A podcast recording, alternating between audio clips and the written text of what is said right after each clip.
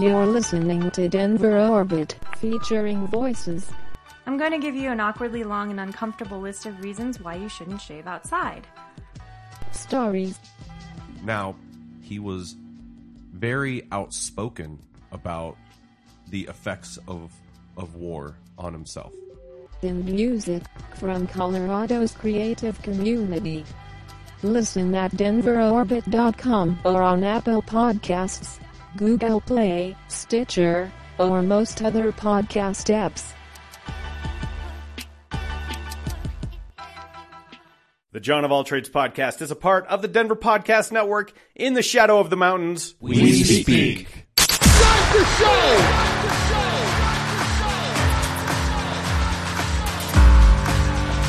You have all made it to the dance.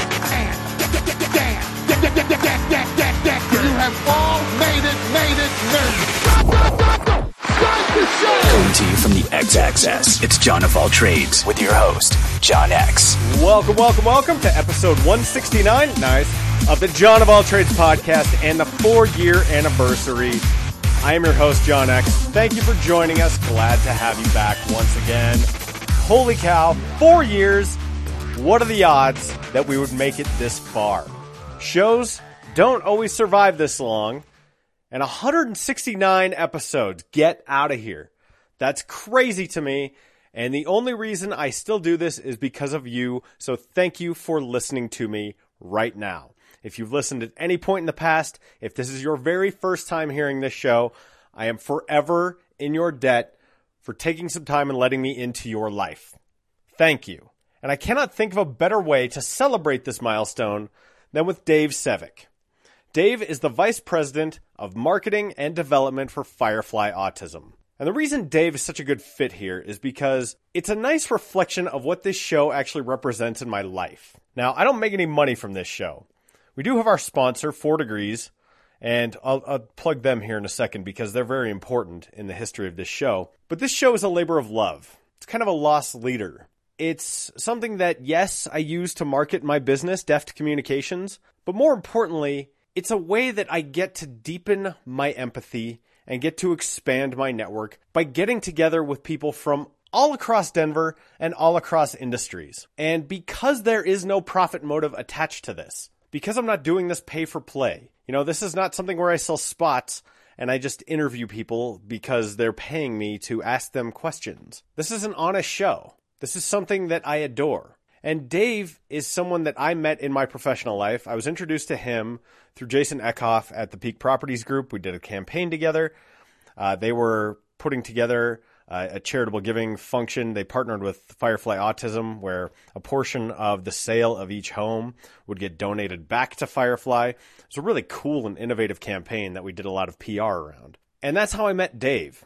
In the midst of that, I actually founded Mile High 100 with my friend Braden Dick, who's also been on this show. We talked about that. And Dave was one of the first people that I reached out to, and I said, Dave, would you and or Firefly be interested in presenting at Mile High 100? And he said, absolutely. Just tell me when to be there, I'll be there. And they were the first winner of the money at Mile High 100. So, so it's one of those things where I don't go into anything that I do looking for friendship. It reminds me of this quote that I've cited a number of times that Bill Murray says, if we were brought together to do a job, if we have like a task or a goal that we want to achieve and we fail in that, we are never going to be friends because the whole reason we came together was a failure. Some people want to be friends first. They want to get on the same page. You know, we gotta we gotta roll around, we gotta laugh, we gotta have jokes, we have to have this whole social thing. No, I don't function that way. If we got a job to do, let's do the job first. And if we're good at that and we succeed, then we're gonna be friends. So Dave and I hit it off immediately. We had great professional rapport. We sort of spoke the same language. We get into that a little bit in this episode.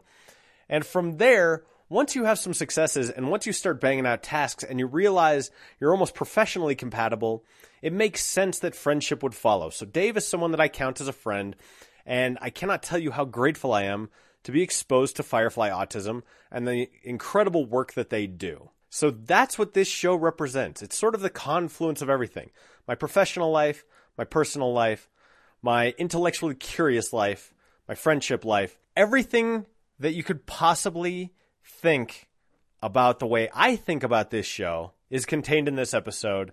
Dave and I talk about issues. We talk about regional accents. We talk about controversial political ideology, the privatization of the social safety net. So we get into issues. We also laugh at each other. And it's fantastic. I am proud of this show. I'm proud of what it represents. And I thank you for being a part of it. Now, quick programming note. I'm off next week. I'm traveling, going down to Arizona, catching a little spring training. Uh, should be great. So, no new episode next week. That said, as I am recording this, the voting for the Westword Reader's Choice Awards is closing. If you have voted for me, thank you, thank you, thank you. I cannot tell you thank you enough for taking the time to do that. Additionally, would like to pay some love to our sponsor, Four Degrees. They've been with me for the last four years. The number four, D-E-G-R-E dot E-S. I'm proud to highlight their work. They do incredible campaign work. If you are building something that requires the internet, which it's 2018, so whatever you're building probably requires the internet, they will design a great looking website for you, but more importantly, design a campaign that gets your message in front of the people who need to see it most on the platforms that they are on.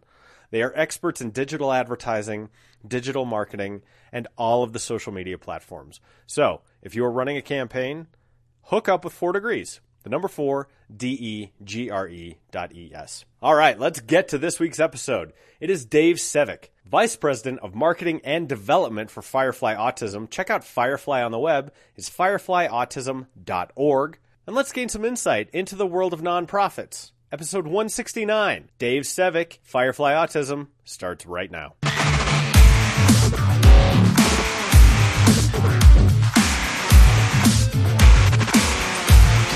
Yeah, it's next month. It is uh, uh, exactly one month from yesterday. Okay. Which is kind of hard to believe. Well, and that's going to be wrong because this isn't airing today. That is as good, we good point. this. It's it was one month from March 12th. so that's let's put it. That that's that how people talk, too. Yeah, exactly. Uh, yes, my my vernacular. Um, but uh, so he's coming. He's staying with me. So I wanted to, you know, uh, give him a false impression that I was actually, you know, tidy and, and organized and that kind of thing. Well, as as an uptight white person, one of my favorite things is uh, I it up before you came over, and uh, as you're going around, it's like I'm sorry, the place isn't terribly clean. So Oh, that's like- my line. So you get to you get to clean up, and Yeah. then you get to apologize for it For not being not clean. being clean because you're not sure what their standards are. You know, um, I Right. invented the Uptight White Club. So yeah, I was the founder. Oh, that well, I, I think it predates you. Probably. Yeah. But it, it's funny, the videographer that you guys are using for the gala is staying with you. Is that like a normal thing? Like, No, well, I, I, I- I guess you know I I don't know whose standards you'd be using on that, but um, not not normally for me. But uh, he's bringing his dog. He has a, a, a rather large German Shepherd whom I've never met, but he claims that uh, the dog is very docile and right. and domesticated and all that stuff. I have a 12 year old corgi mix who is. Um, uh, you know, in human years, I guess that's about 85. So she's a bitch. Um, and she's crotchety and she's, uh, she's like Zsa Zsa Gabor. yeah, she, yeah, totally. And I'm not sure how she is around other dogs that she doesn't know because all the dogs in her life, you know, around the hood. Yeah. And she, she hangs with them. They're- They're pretty cool. So he's bringing his dog and his brother, um, whom he normally stays with, lives in Brighton, I think, um, wasn't real keen on the dog staying there. So there was that awkward moment where he goes, "Well, I don't know. I got, I got the dog with me," and Yeah. so of course I felt obligated. I just said, "Stay at my place." You are the uptight white founder. Yeah, yeah. And, uh, and in the back of my mind, I was thinking, this does give me a reason to have to clean Yeah. that spare bedroom, which was always my what I called my for now room. Mm. Um, things go in there for now, Right. and then you, you know someday. Nine years from now, you try to figure out where it's eventually going to go. Yeah, then it becomes trash furniture. or goodwill. You know, Right. Yeah, Oh, that's funny. yeah. So he's staying with me, um, and uh, that'll allow us to be, uh, you know, have some creative juices flowing, and uh, uh, you know, to collaborate a little bit more as we get ready to shoot the video. Well, the reason I was struck by that is because, and this is Dave Sevick from Firefly Autism talking right now, and Firefly, I've I've had the privilege of working with you all now for the last nine or so months. About that, yeah. Yeah. Um, and we, we got together through Peak Properties Group, who I've also had Alex and Derek on this show. That was two, three years ago at this point. What I've seen from Firefly is it, it strikes me as a very sort of tight knit organization, very tight knit group. So when you said the videographer coming out to shoot the thing for the gala, staying with you, I'm like, Jesus, I didn't realize how tight knit you guys were. Well, the way you know, I look at Firefly as it's it really, and this sounds cliche, but it's true. It's like a family, and so uh, much like any family that has you know Uncle Bill who lives in Durango and Right. you know Aunt Millie who lives in you know La Junta. Um, we've got Ryan. Uh, he lives in Grand Junction. Um, and he does our uh, he does our website. He does all of our uh, uh, hardcore um, stuff that I can't do. Um, but he's also a very talented videographer, and uh, I've used him for a couple of our videos before. So Right. I'm pretty excited about that. Uh, he happens to work out of the Grand, Grand Junction. Um, part of that is because we used to have a satellite office in Grand Junction that he was working for. Okay. Um, and I, I, that's, I'm not sure if that's where he's from or not, but that's where his roots are. And in this day and age of telecommunication, it works perfectly. That's Um, great. So when he needs to come to Denver, he comes to Denver and apparently stays with me. How big is your crew at Firefly? Right now, we're at about uh, 95 employees. Um, Wow, all right. Yeah, we're we're growing exponentially. Um, the last uh, really three years have been uh, a growth spurt for us. Um, we're celebrating our 15th birthday this year, um, so it's like teenage angst, and we're like that you know that post-pubescent teenager Right. um, who's going through the growth spurt. But uh, What do you attribute that to? well, it, uh, there's a couple of reasons. Uh, number one, in 2016, in January of 2016, long story, but uh, Medicaid funding uh, became available for families that really wasn't available before. All of a sudden, families had a new resource for payment. Um, they could afford the services uh, for ABA therapy that we offer, and uh, at that moment, we were inundated with uh, an influx of, of applications and, and requests for service. And people who could pay. Well, exactly. Um, and before that, you know, the, the only really choices were insurance um, or out of pocket. Um, Yeah. The problem with insurance is that uh, ABA therapy is still new. Well, everything about autism treatment is still new. Um, but a lot of insurance companies would uh, cover part of it, none of it, or they'd cover all of it, but the de- deductibles were cost prohibitive. Okay. And so a lot of families just could not afford. So we we have, we do have a scholarship program that we offer some families, but this became uh, a really good uh, portal for people to finally have a have a way to uh, to get those services. I gotcha. Okay. So one of the things that I, I'm interested in, and when we met immediately, obviously, like anytime you're meeting someone in a business context, everyone's going in with sort of their best selves. So I showed up, I remember with like this whole like spreadsheet of work in progress of like deliverables and when they're due and who's I responsible that, for them.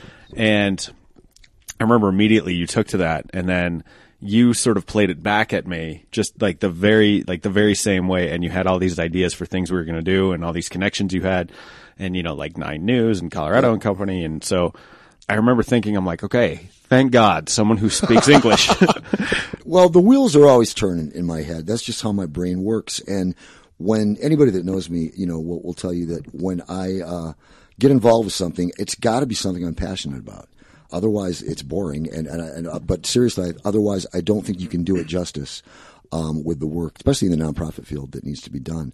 So, uh, yeah. So in that regard, there was two things about that. Number one, you were incredibly organized with your spreadsheet. I am not, um, and uh, so I was impressed by that, and I thought it's a good complementary aspect. But also, it, it was a good uh, a good way for me to uh, to really dive in and uh, and tap into my, my sense of passion, which I do have probably an you know an, an uh, overdose of an overabundance of passion for for what we do. But uh, it's important to me, and uh, that comes out whether I like it or not. yeah so with regard to that when we got together I, I'm interested in first of all I didn't even say your official title what's your title at Vice President of Marketing and Development. Okay. Yeah. So what does that entail? Like what what are the things that fall under your purview? You know, John, even I'm not sure. uh, no, um, a little bit of everything, uh, but basically, no, the number one, uh, you know, um, description of that would be the fundraising aspect. Okay. Um, it is. Um, That's the development side. yeah, it's it's it's my department's uh, responsibility to um, to basically uh, beg for money um, from the community, but but seriously to help the community understand what it is, um, what the need is, why it's important. Um, we know that you know people love to give uh, to charities, and and and that's uh, that's sort of a given. Um, one of the, in fact, it's funny. One of the things that I learned many many years ago that fascinated me, and I love asking people this question is what is the number one reason why people give to charities? And the number one answer people usually give is, you know, tax deductions. Right. That's actually not true. Uh, the number one reason why people give is the simplest one. It's because it feels good. um, and so we're trying to tap into that and and help people um, feel good about what they're doing, knowing that they're making this significant difference in their little corner of the world. So we do that in a variety of ways. But that's the fundraising part is number one. Number two, public relations. Um, you know that. Yeah. That's, that's your life. Right. Um, and that, that covers a whole gamut of, uh, of areas that you're dealing with the community, the public, um, individuals, groups, uh, media, and just trying to present the best self that you possibly can. And the third one, marketing, selling the organization. You know, I tell a lot of people that just because you're in nonprofit work doesn't mean that you're not doing sales. Yeah. Um, you are doing sales. You, you're selling the mission, you're selling the cause, you're selling the organization. There's an argument that no matter what your job is, you're doing sales all Absolutely, the time. and and I've I've been fascinated over the years how many people have this you know misconception that uh, when you're in the field of nonprofit, it's it's it's got some you know soft. Um, you know, non-edgy element to it. It's just, you know, no, it's it, it does that, but but for the most part, you are still doing sales, and that responsibility falls on really everybody in the organization, Right. But particularly, you know, the, all of us in the leadership team um, that uh, we want to present the best Firefly that we can. Well, and there's I, there's a finite number of dollars out there. There is. Uh, it, it is also competitive. Um, there was also a, a, a theory, um, or sort of an unwritten rule for many, many years. It's, I think it still exists, but um, that uh, nonprofits don't compete. And in, in the true spirit of competition, I guess that's true. We don't we don't like to think of it as competition, but you are competing. You're competing for charitable dollars, uh, for philanthropic, you know, a, a, a presence uh, in the community, Yep. um, and and for placement and where you fall, so people will remember your name. Well, and even in something like Mile High 100, you know, we you guys were the first winner of that. Which, And- thank you, that was absolutely. opportunity, Um, but that was, you know, that's structured as sort of a competitive environment. We don't like to play up that aspect of it, but it, it very much is because everyone. And here's the thing that I learned when I was on the other side. So I worked for very large corporation, and I managed a charitable giving portfolio of like two million dollars, something like that, two two and a half million dollars. enviable. It's well, it was my favorite part of the job Yeah. because I got to call people and tell them how much money we were giving them, Right. which was great. Um, provided that number didn't go down, Right. um, which sometimes it did, and those calls were less fun to make. But with that said, you know, what I learned is everyone is doing good work. Like that. Well, I mean, there are a few sort of notable. I don't, I don't want to call them bad actors out there, but ones that aren't putting the money to as good a use as it maybe could There's be. always one in every crowd. Right. Um, but by and large, anyone who is in the philanthropic nonprofit world is, by definition, doing great work and, do, and serving an underserved community. The ones that tended to rise and the ones that tended to get our attention when I was working for a corporation were the ones that treated their organization like a business.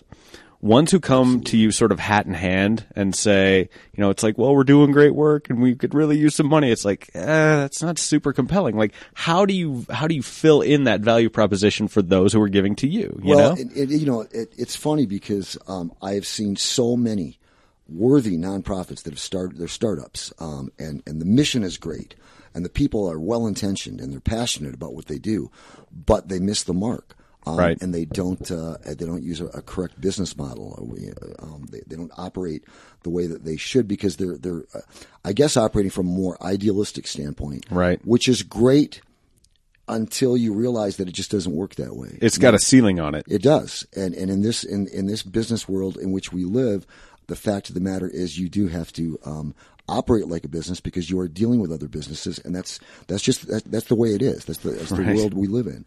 So you know, at Firefly, uh, we we've sort of, I mean, Firefly again, only being 15 years old. Um, there's two ways you can look at that. One is it's such an incredibly short period of time, and yet we've had so many great accomplishments over those 15 years. The other way to look at it is it's it's a very long time. In the, in, in the world of autism, it really is. You, you have to look back and realize that we, the word was barely in our vocabulary um, as recent as the early 1990s. Right. That was only because of the movie Rain Man, which was a horrible depiction of what autism really is all about. Oh, is it really? Yeah. And it's a movie I quite enjoy. Oh, so do I. Um, and I didn't realize it until recently that, that it just wasn't the most accurate depiction. You know, e- even in the 90s, then it took us another 10 years for um, the world and the medical community, if you will, uh, to take it seriously enough to then even find a pittance of dollars to put forth for research and treatment and development. Um, so really, that puts us at about 2000. That's when Firefly was born in 2003, and so um, uh, so we, you know, th- that 15 year period that we've been in right now, um, there's there, there's a lot that could have happened and a lot that almost happened. Firefly in its early days was fledgling and was struggling, like a lot of nonprofits do. It uh, it had a, a pretty close call, I'd say, in about 2005, 2006. Then the some of the current crew that are on the board of directors came on board, and really uh, Gary Moore, uh, who is uh, uh, one of our board members, um, and the credit really has to go to him that he was responsible for kind of saving the organization and, and giving it a new direction um, on a business model. Oh, yeah. Um, and that's what did it. And that got us to where we are today on the current trajectory. Um, and then, of course, Jesse, our executive director, came on board. Um, and Jesse is a, uh, a unique individual who's a remarkable man. Um, and Jesse had a spark that the organization needed to ignite it and get it to really uh, to, to grow, as I mentioned earlier, as much as it has. And now we've got just the best crew on the planet um, across the board. Clinical team that is uh, second to none. Um, administrative team. Every everything is clicking.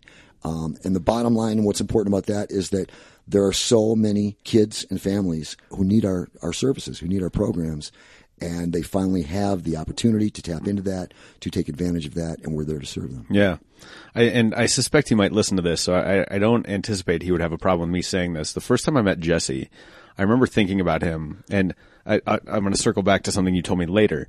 The 1st time I met Jesse, dangerous. no, was uh, was Jesse has presence. Oh, yeah. and much that's so. something that you can't that that you can't necessarily teach because there's a certain level of inherentness, You either got it or in you presence. Uh, You can hone it and you can really sharpen it. And when you told me that uh, Jesse had a theater background, I go, that makes good sense to me. And in terms of leadership and in terms of the sort of the main person in charge of your organization, you need some of that. Absolutely. I, you know, I've known Jesse for many years uh, as uh, fr- friends, I guess, but acquaintances. We'd we'd see each other in the community, networking events, that kind of a thing. But uh, then starting to work with him, I, I got to see a little deeper side of him. And we have a standing joke. I, I tell Jesse all the time that. Um, you know, I go out in the community and, and I mention the word firefly and it seems everybody goes, Oh, Jesse, we love him. And, and so the joke is I told him, I said that somewhere out there in the state of Colorado is someone that either doesn't know you or doesn't like you. And I'm determined to find them just out of curiosity. um, and so far, no luck. It's a- it's a long search. It continues because everybody knows him. And, you know, and, and that's a good thing. Um, it, it's a good, uh, it's a good sign of how the organization is being run. Um, that, uh, that Jesse is just as passionate about it as I am. And that, that permeates throughout the organization. And I think, uh, you know, I would say that, that that's either consciously or subconsciously something that he looks for when, when he brings people on board. I, I know he did with me.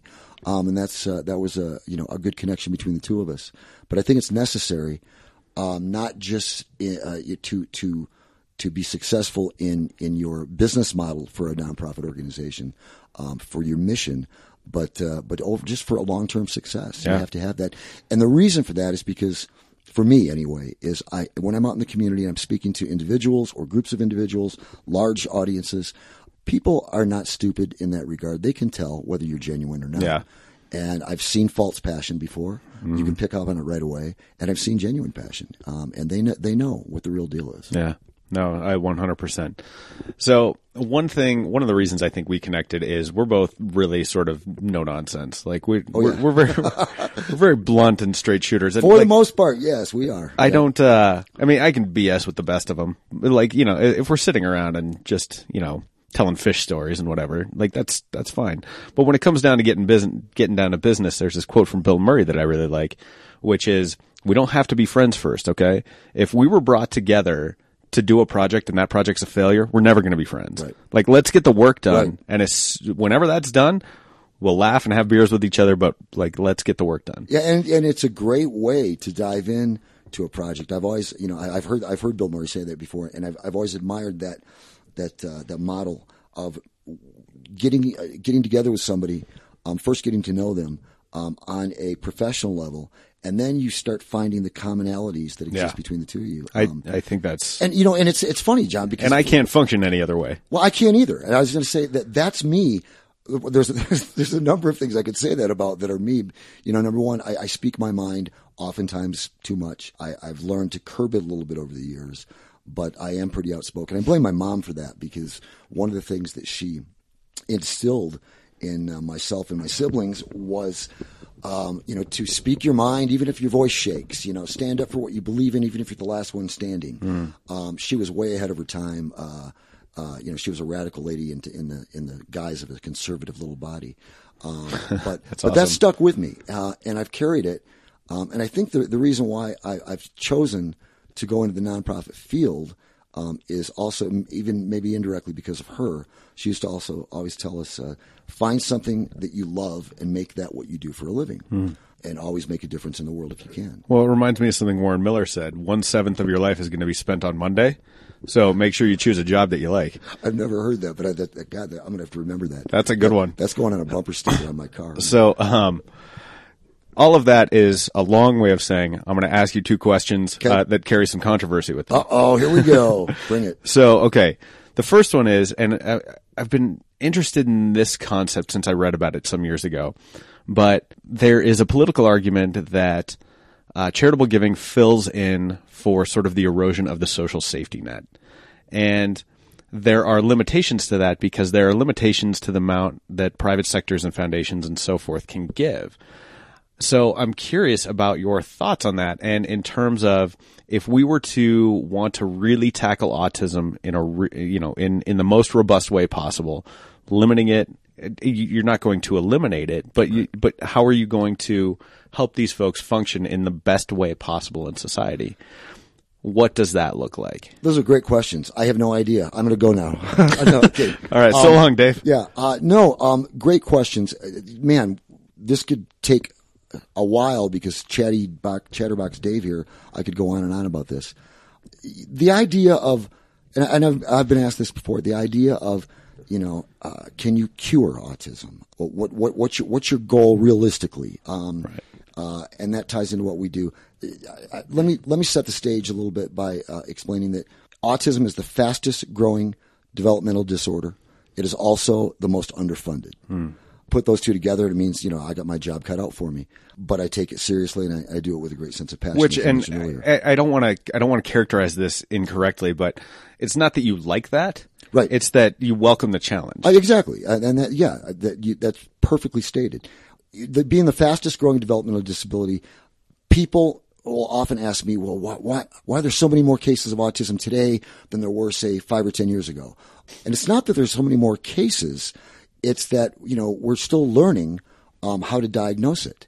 Um, and the spectrum, as uh, you know, the, the, the, that's in our vocabulary now, that word, the spectrum, um, is growing.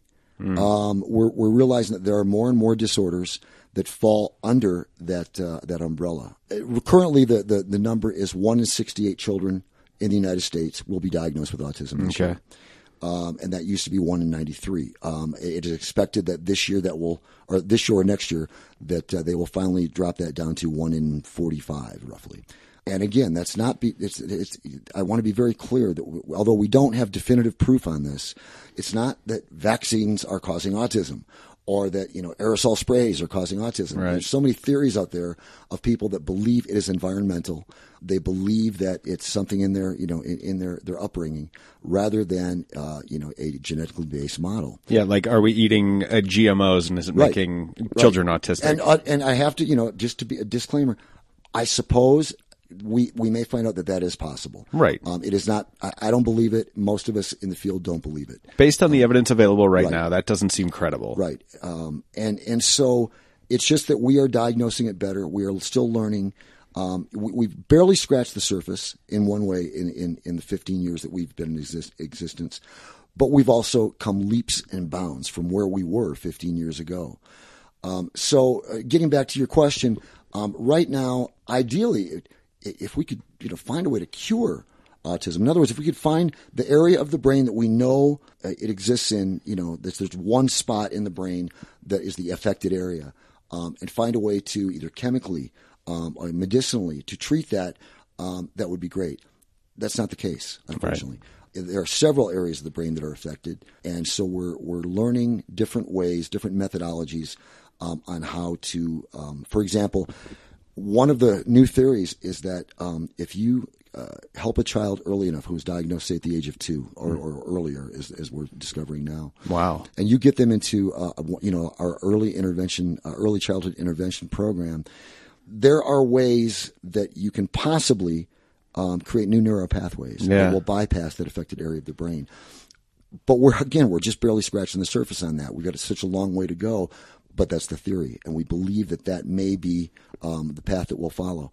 If that is the case, somewhere down the road, it could be ten years, it could be 110 years. Right. We may be able to to completely um, uh, treat autism um, early enough to where we are bypassing it.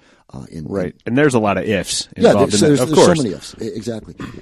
You know what our goal is is to treat as many children as possible, um, to help them early enough to where we can uh, teach them to develop the skills Right. that they're lacking. Um, and the two areas that most kids with autism are are most affected by are social socialization and communication and to get them into that uh, uh, into a realm where they can develop those skills to integrate into the world that really doesn't make that much sense to them. Ah, yes. Um, so that's that would be our, our, our goal. You know, as far as the um, the model that you know, there's only so many charitable dollars out there, and and how do you do that, and what what you know what, what's the plan?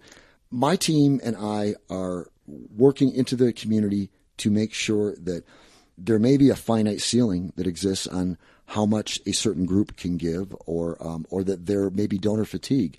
They've you know there, there, there's there's um, you know, one study that came out, several studies actually that came out and showed us that a particular donor area, unless they are directly affected by that that uh, disorder or by that cause, you've got uh, you know a an X number of year period where you're going to have them in your good graces, and then they're going to move on to something else um, because that's human nature, and I get that. I'm the same way, and, and if that's the case, that, that we respect that, and we'll find another group um, to to fill that void. Right. And that's really what you do. You you, you tap into the groups that you um, that you have made a connection to, groups that are interested in what you're doing, that respect what you're doing, and that see the difference that you're making, and you go it as long as you can. I, that makes Did that answer your question? I don't. I kind of forgot what the question was. so the the one part that that uh, is of interest to me is beyond Firefly autism and but beyond the autism uh, disorder issue. You know, something that that is underfunded that we're trying to draw attention to. There are how many different types of things that that we're trying to solve, and relying solely on the private sector. The the question is. How do we take care of a population that can't always take care of itself? And can charitable giving do that on its own without sort of the larger superstructure of government uh, aiding it? Got gotcha. Um, yeah, I believe yes, it can. Um, if- You, you really? I, in, in, in again, in an ideal sense. And here's what has to happen, and, and I'm seeing it happening here in Colorado. There, um, there are, uh, at least in the world of, of autism, there are a couple different organizations with different focus. Um, you have the ad- advocacy organizations. Um, Autism Speaks uh, is a good example of that, and they, they, they help to direct people where they need to go that um, that need uh, that need direction and a, and a pathway to follow. Whether it's treatment, whether it's services, um, uh, whether it's just a, you know um, a focus group uh, to help uh, support you know a, a family. Um, one thing that that's interesting to point out is that the uh, divorce rate among uh, ASD, autism spectrum disorder families, is 85%. Oh, geez. Um, and it makes sense. You know, the, the other area I want to make sure I give kudos to is the families we deal with um, at Firefly, and I see them every day. I, I don't know how they do it. And they'll, they'll simply tell you with a smile on their face, these are the cards we've been dealt. And you do it. That's that's what that's what families do. I'm gonna start crying here in a minute. um, that's what families do.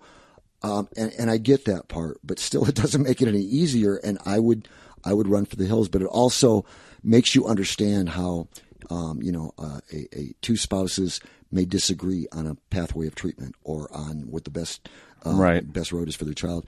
Um, and you, then that exacerbates and multiplies by um, a hundred, a million, whatever. So you, you can understand that. But um, the support system for a family uh, that needs to be in place oftentimes isn't there. Um, but fortunately, there there are some organizations that are doing just that. You know, Firefly, we we kind of try to uh, run the gamut of you know treatment is our number one focus. Um, support is is also in there as well, um, and then advocacy has to exist within our realm of services that we offer. So when you cover when, when you're doing your best and partnering with other organizations and, and in a spirit of collaboration, uh, this goes back to and negates what we were talking about uh, earlier as far as competition between nonprofits. Right, yeah. But when you work together, um, I think over a period of time, whatever that period may be, I think it can be accomplished. Um, Now, you mentioned, you know, uh, without uh, the, you know, without the um, interference of, of, you know, government injection in there, y- you know, we, we can't control that necessarily. We only have so much control over that.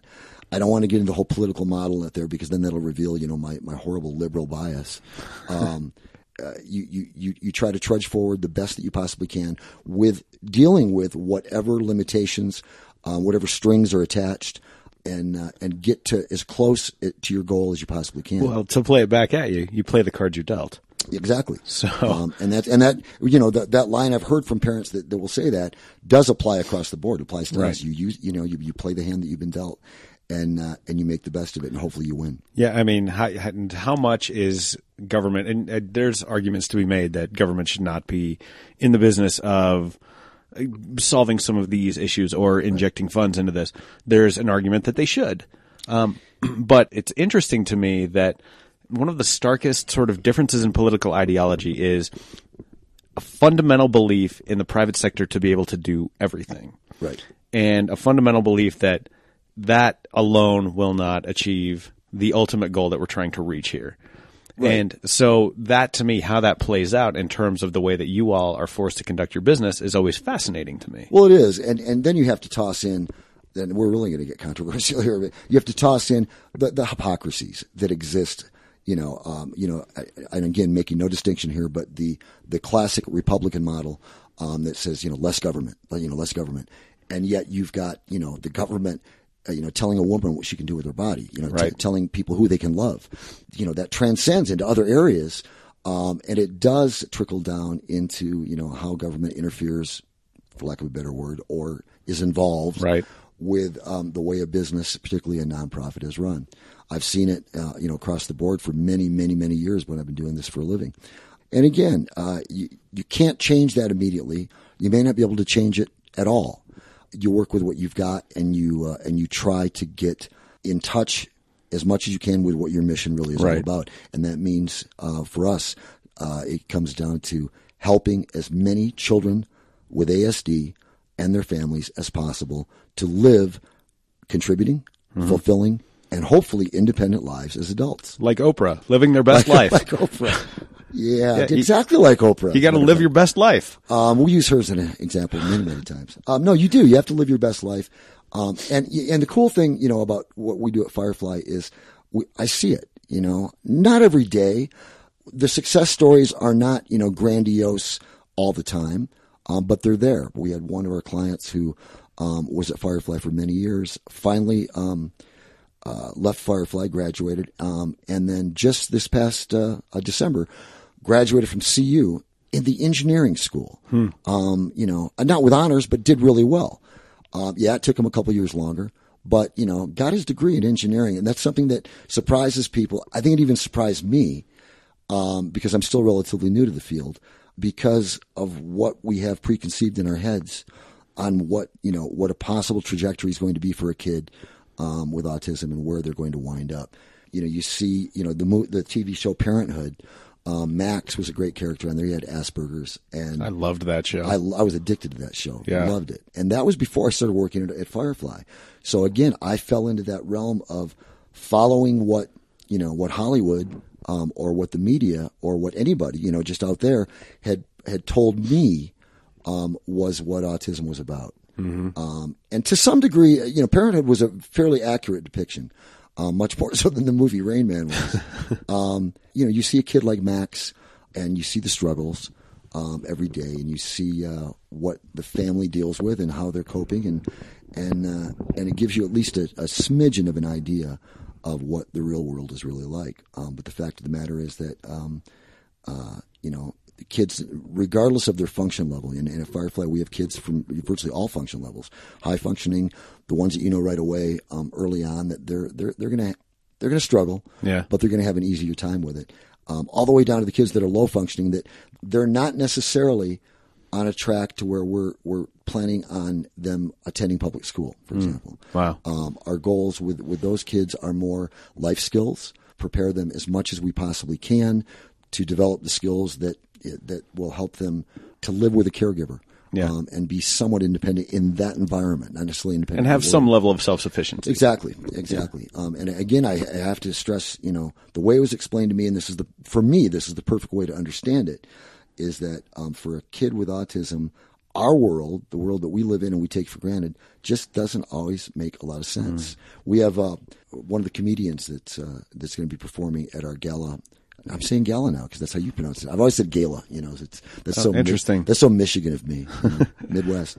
But one of the comedians, uh, he's hilarious. His name is Michael McCreary, and he has Asperger's, and Oh. he uses that as part of his routine to help educate, Sure. enlighten, and make people laugh. But he does it in a very non-condescending way, which is important. Well, it's like Josh Blue, Exactly. who exactly. yeah, who uh, he has what CP. That's actually what, yeah, and that's actually what our, ga- our, gala, what was G A L A, what uh, Laugh Yourself Blue was first named after. was So are they like gala apples to you then? Um, sort of. Um, yeah, you know, it's funny. And again, I, I, I've I've always been fascinated by the different affectations that we have from you know that, that stick with us from where we're from. and uh, you moved to Colorado, which is sort of the melding pot of everybody from everybody else. And, and I first came here, and being from Michigan, we were always taught that we were the non-accent part of the country, that we were the Midwesterners that did not have an accent. I was out here maybe three or four days, and I'd meet people, and they'd be like, "You're either from Wisconsin or Michigan or Indiana." And I was like, "How do you know? I, I don't have an accent. What's the capital of Michigan?" And I go, "Lansing." and right away, I realized, okay, so that, and yeah, so I think Gala is just that stuck with me. Well, and Denver, Denver's got its own accent too. The- It does, the- yeah. The, the, place that really has no accent is like the Pacific Northwest. Oh, I think even well, yeah, yeah, possibly. I've got a couple friends that are born and raised in Seattle, and you can sort of tell. But like, i if you go to like Portland, Oregon, it's the land of TV newscasters in terms Well, of pronunciation. And you know, Portland's also the dude. You know, well, sure, Yeah. but uh, no, Colorado, like Denver, there, it's uh, instead of saying or, we tend Yeah. to say er. Er, yeah. You know, it's like, do you want to have a Coke or a Pepsi?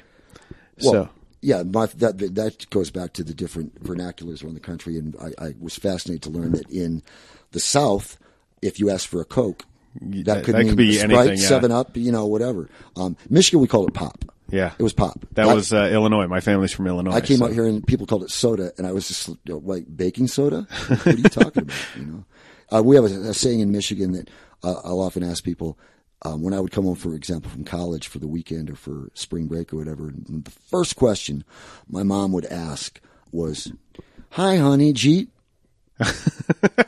and I saw people. Do you know what that means? Jeet. They're like Jeet. Yeah, J E E T. I guess is how you'd spell it. Well, it's, did you eat? Yeah. But in Michigan, we have a tendency to rid ourselves of the unnecessary vowels and other letters. superfluous letters. Just get rid of them. Narrow it down and whittle it down to the, the most necessary components, and you wind up with Jeet. Jesus, you ever been to Pittsburgh? Uh, yeah, that is one ugly accent. Yeah, I have. Um, yeah, where- it's, it's sort of a blend of the Ohio and the, the East Coast meets each other in a very strange, awkward way. and and like and they have the ugliest love child ever where like instead of like you all or y'all it's yins. Yes, which is i found out short for you ones. And i go you ones? What? And so like people will say yinzer like hey are yinzer going down downtown? And you're like ugh you're like i cannot listen to you anymore. it reminds me of uh, I went to uh, my undergrad years were spent at Northern Michigan University up in the good old UP. oh yeah Uh, yeah, you betcha. oh are And, you, uh, are you a fan of the yoopers Oh, I dude, I was a Yooper for five years. Um, No. and I actually picked up on some of the uh, little accent mechanisms. Um, when it, the first time I was there, no but i mean the band the yoopers there's a band called the Yoopers. Yeah. you're kidding. no How do I not know this? it's like uh it's like this weird like comedy I'm like, publicly polka. embarrassing myself by admitting this, but I how do I not know this? Um, yeah, no, my dad was into them, and uh, you know, like the second week at deer camp, and you know, like Never. I Okay, gotta- we're gonna got- have to get into I this. got- yeah, I we'll do a deeper dive uh, Yeah. off. Oh, off you betcha, John. Sure, for sure. Oh yeah. Oh, hey, that's that lumber inn. I played there before. I totally got us off on a tangent there um, with my Michigan thing. I- no, that's cool. I well, and I pushed it. That's what we do on this show. That's what's nice. About So you show. were talking about Josh Blue. Yeah, Josh Blue. That's our. He was the first performer at Laugh Yourself Blue, um, and so the name uh, was uh, created sort of uh, um, to to file, you know, because it, you know Josh Blue um, to, to incorporate his name into the title. Um, it stuck though. Yeah. Um, and then after that, uh, um, you know, Josh uh, did not perform again for us. He went his direction, we went ours. But but Michael McCreary, but this is where we were going. That's right.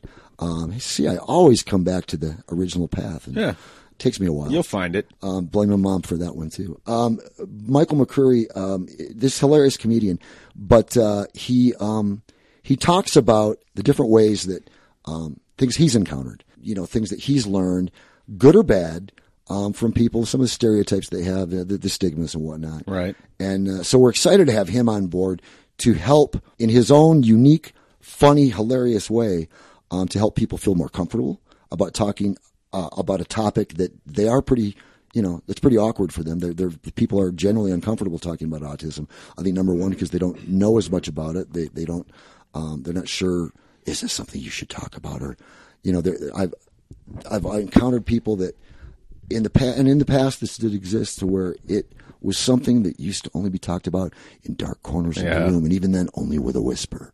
Right. Um, and so we're changing that. It, it needs to be talked about, and, and people need to be more comfortable about it. So, so having Michael um, as far as one of our comedians is going to be a huge, huge step in the right direction. And I, I've been to a ton of these things now. When you manage a charitable giving portfolio, Right. you end up at a lot of these things.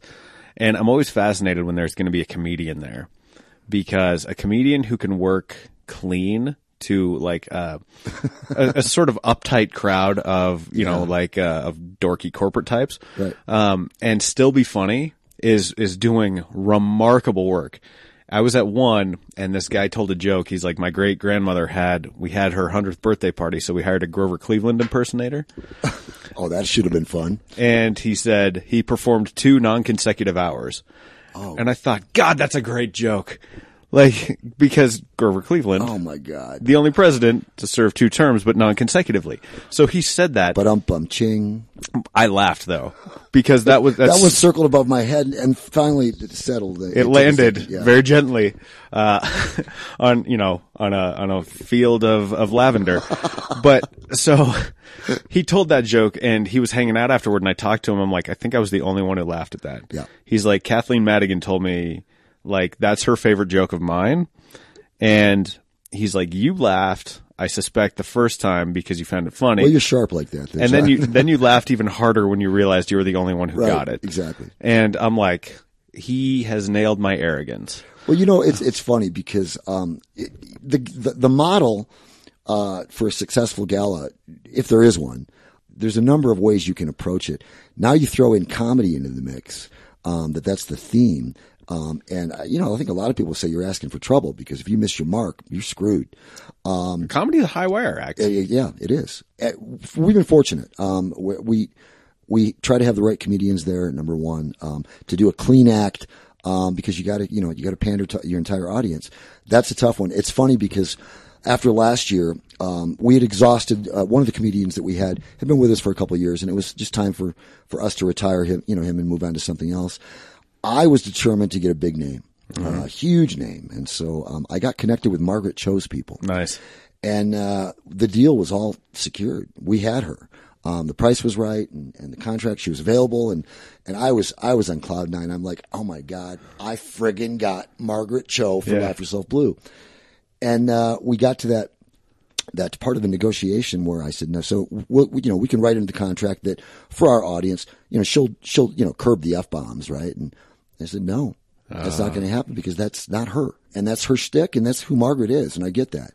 So, um, we had to move, uh, on, but, uh, you know, who we got was, in addition to Michael, we got Karen Mills. Um, Karen, I was not that familiar with her. I'd seen her, it turns out I'd seen her on a couple of the comedy shows on the late night circuit. Um, but uh, Jesse's partner um, is a big fan of Karen's, and he brought her name into the mix. And we researched her, and I watched her on YouTube, and she's just hilarious. She plays the Southern Belle routine um, uh, in a hilarious way. So uh, I think people are going to love her as well. But but she's clean, um, and that's that's important because Yeah. we know that we're we're going to be safe in that regard. Because there's nothing worse than um, that moment when you think you've got everything covered, Yeah. and then uh, either comes out the horribly offensive political joke or you know the series of f bombs, and you can just see the people in the audience with shock and awe look on their face, and and you're you're, you're plummeting. You know, Well, I saw um, I saw Craig Ferguson do one of these things uh, in Denver. Like I and I can't remember what organization it was for. Yeah, he was good. Yeah. But I remember thinking like Craig Ferguson is an old punk rocker. Like like he doesn't care. Like Well, so he's right. he's here with a bunch of like you know dorky rich people. Yep. Um, who he clearly doesn't care about offending, and he worked up there, and it was clean, but it was pointy. well, you think of a lot of comedians. Not No, hold the- on, hold on. And so it, he, it was pointy, and so you could see people getting uncomfortable. I could, I could sense that Craig was losing the crowd a little bit, and he knew it too. So he pivoted into this story about how he was donating the payment for this, like back to the organization. And I'm like, okay, like that's a pro. Ah. Okay, Like yeah. that's a guy who managed to bring them all back in. And so then he was in their good graces for a while, told an off-color joke for a while. That's the key. Yeah. and it was great. It was, uh, it was, uh, it was. I mean, he did fine. It was something of a train wreck, but it was great. You, know, you got to realize that a lot of comedians, um, not only do they not care, that's kind of their act. Right. Um, is to offend, um, is to to push the envelope as far as they possibly can and see where it lands them. Yeah. And they wind up being incredibly successful with that, regardless of who they've pissed off. Right. And uh, unfortunately, we can't do that. So we, Well, no. you know, we, we as much as I, I would love to, I'm an envelope pusher, believe me, um, and I would love to see what that what that looked like, and, and, and when it was all said and done. But uh, we're not going to go there. Um, Well, I, I mean, comedy to me is like there are many seasonings throughout the world, and sometimes I like different flavors. Like Right. John Heffron is a very clean, very funny comedian. right. Rita Rudner is another one that comes to mind. Um, She was Yeah, great. Yeah. Um, I I haven't seen her in years. I What think- happened to her? I think she's still working Vegas. I mean, Honestly, she, she was. I, I just thought she was so good. Needed her own show. Yeah. Um, and then she just kind of you never heard about her. Yeah. no, she. Uh, I think she's still got a long running show in Vegas. I would li- Rita, if you're listening, I would do anything to have you come perform at Laugh Yourself Blue next year. well, you know my demographic. It's like Yeah. Colorado people and Yeah. Rita Rudner. okay, so, So- so this actually could happen. So Rita, But um, okay, so we don't have a ton of time left. One thing uh, I did want to ask you. This was actually the second sort of controversial question. This will be one you know how to handle, though. I love controversy. Is um, the whole like uh, vaccines and autism thing um, that was largely you could you could attribute this largely to Jenny McCarthy. Um, from what was that now 15, 10 years ago, something like that. about that 10, 12 years, I think. Um, Yeah. but it still lingers. And the reason I'm interested in it is because I deal in issues of public controversy quite a bit. I've talked extensively about fracking. I've talked extensively about GMOs. And in that sort of conspiratorial, they're poisoning us, like the world is, is BS sort of vein, the third leg of that stool is vaccines are causing autism it's it's a to me it, it necessitates a very cynical and very very unpleasant view of the world and i was wondering how much that conversation filters down to you at the treatment level and your listeners cannot see that I am nodding my head in a very cocky way right now as Mm-hmm. you're asking this question. I mentioned this earlier. We we get that question a lot, um, and I, out of respect, I have to say there are parents um, of a child with ASD um, who firmly, unequivocally believe that vaccines cause autism. Um, and I'm not going to um, disrespect them. I'm not going to, um, to to argue with them or debate that. That's what they believe. But this is what I believe. Um, this is what I have learned working in the field. This is what my colleagues have learned working in the field. Is that uh, can I say the word bullshit? That, that that's bullshit. That's Yeah. again my opinion. Uh, it doesn't mean that it's definitive, and it doesn't mean that it's uh, it's, it's textbook. We have reason to believe um, that uh, the the research that we've seen that is still ongoing. Uh, everything that we've looked at, every every model that we've that we've examined, um, is that uh, autism is somehow genetically based. The- You, you know, again, I said earlier that there there may come a time when we're proven wrong on that. I highly doubt it. What we do in that regard, John, is you know, with that respect, um, and to bypass that is okay. Right now, we don't know the answer to that question on paper with, with, with, a scientific proof. You know, with some people that doesn't matter even if you have scientific proof, but but with with the scientific evidence in front of us. But the fact remains, we still need to treat your child. well and it's it's a bullshit construction anyway Right. because you can't prove a negative Exactly. like can you prove that that vaccines did not cause the autism in my child Correct. No. Okay. Like, But all during that during that time, that child is still waiting, and and t- and precious time is ticking away. And I say precious time because the early childhood intervention model is critical to helping these kids have a better chance at living uh, this this tip you know neurotypical life. Um, or this, a similar life as their neurotypical peers. So, um, so you know, while we're debating that, and and let that happen, um, the fact remains we got we have to treat your child, and that's that's the, what we focus on is that uh, um, let's let's let's get that kid to where he needs to be um, to help help him develop the skills that he's going to need to integrate into this world. Um, the the world that's a little fuzzy and blurry to them that doesn't make much sense because the fact remains that in 12, 15, 18 years, however long um, it is, um, that child is going to be a part of the generation that is running the world. Yeah. And let's make him as most prepared as we possibly can. That's awesome. All right, Dave. So normally on this show, I like to get into people's backgrounds and sort of the journey. We didn't get to do that much today, but I know you do have a background in radio, right? I do. So, um, and I know that because I, and I learned that when we did the radio show together that I booked Yeah. for us, uh, on 1690. The radio voice comes out every now and then. So what I was going to say was we're at the spot in the show where we do plugs. So I want you to give me the radio voice for uh, where can we find Fly- Firefly Autism? Where can we find Laugh Yourself Blue? Give me your best radio promo for all the events uh, and and the places where you can find Firefly. Anything you want to plug, it's all yours. First of all, the most important thing is our website, which is fireflyautism.org. That's fireflyautism.org. Laugh Yourself Blue, which happens on Thursday, April 12th at the Seawell Grand Ballroom in downtown Denver at the Denver Performing Arts Complex. It's sold out though. So we are sorry that tickets are no longer available, but you can still support Firefly by making a life-changing contribution at fireflyautism.org. How's that, John? That was spectacular. Back to my days of starting at Q107 in Marquette, Michigan, and moving on up to WWCK 105 FM, Flint's Best Rock. God, I can't believe I just said that. God, that's awesome. Yeah. All right. Well, you know what? We may have to talk that sometime because I love talking radio. Um, you know, I'm going to be talking like this the rest of the day today. All right. sometimes I like to do my, my super like morning show, like, you know, boomer in the nudge voice, Yeah. you know, like, Hey, you're listening to John of All Trades podcast. yeah. Morning shows are a bitch to do. They really are. I remember I, my, my main shift that I did was was six to ten in the evening. I love that shift because you can get away with a lot. But Right. But I, whenever I had to sub for the morning show, man, I hated that because you're up like at three and your voice Yeah. doesn't work the way you want it to work at that ungodly hour. Yeah, you've got that morning voice. Uh, I had Scoop, uh, Scoop Simpson from KBPI on this show. He was a, he was an old KCSU guy, but he's doing, he's done mornings now with Willie B. Right. Um, and so we talked a little bit about that and he, it's, it's an unusual life. Like it's, Oh, it is. It's hard. I miss it, but you know, maybe someday I may uh, decide to, to travel back into that. There you go. All right. Well, I'll tell you, that was the best plug I think we've ever had. Um, ever since uh, we got introduced, please, John. ever since we got introduced to each other, uh, I'm thrilled to be in your orbit. And Dave, I wish you and Firefly continued success. Rock and roll. Thank you, John. And that wraps up the four year anniversary and episode 169, nice, of the John of All Trades podcast with Dave Sevick, Vice President of Marketing and Development for Firefly Autism. I am deeply appreciative of Dave coming on my show and being so candid with me. I'd expect nothing less of him, nor would I expect anything less than the highest level of engagement from an organization as good as Firefly. You can check out Firefly on the web, Dave gave you that great promo in his radio voice. And as long as you're out on the web clicking around on things, the John of All Trades podcast is on social media. Check it out.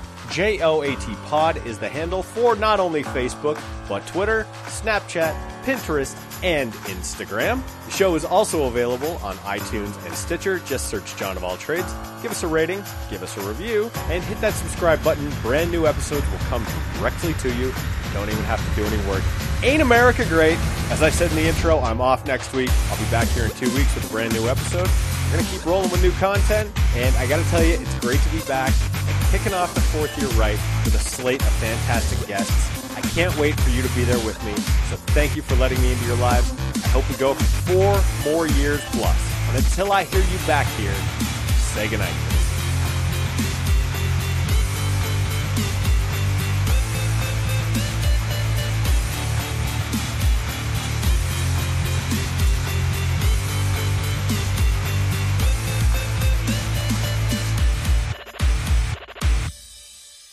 That's good, Johnny. The John of All Trades podcast is a part of the Denver Podcast Network in the shadow of the mountains. We speak.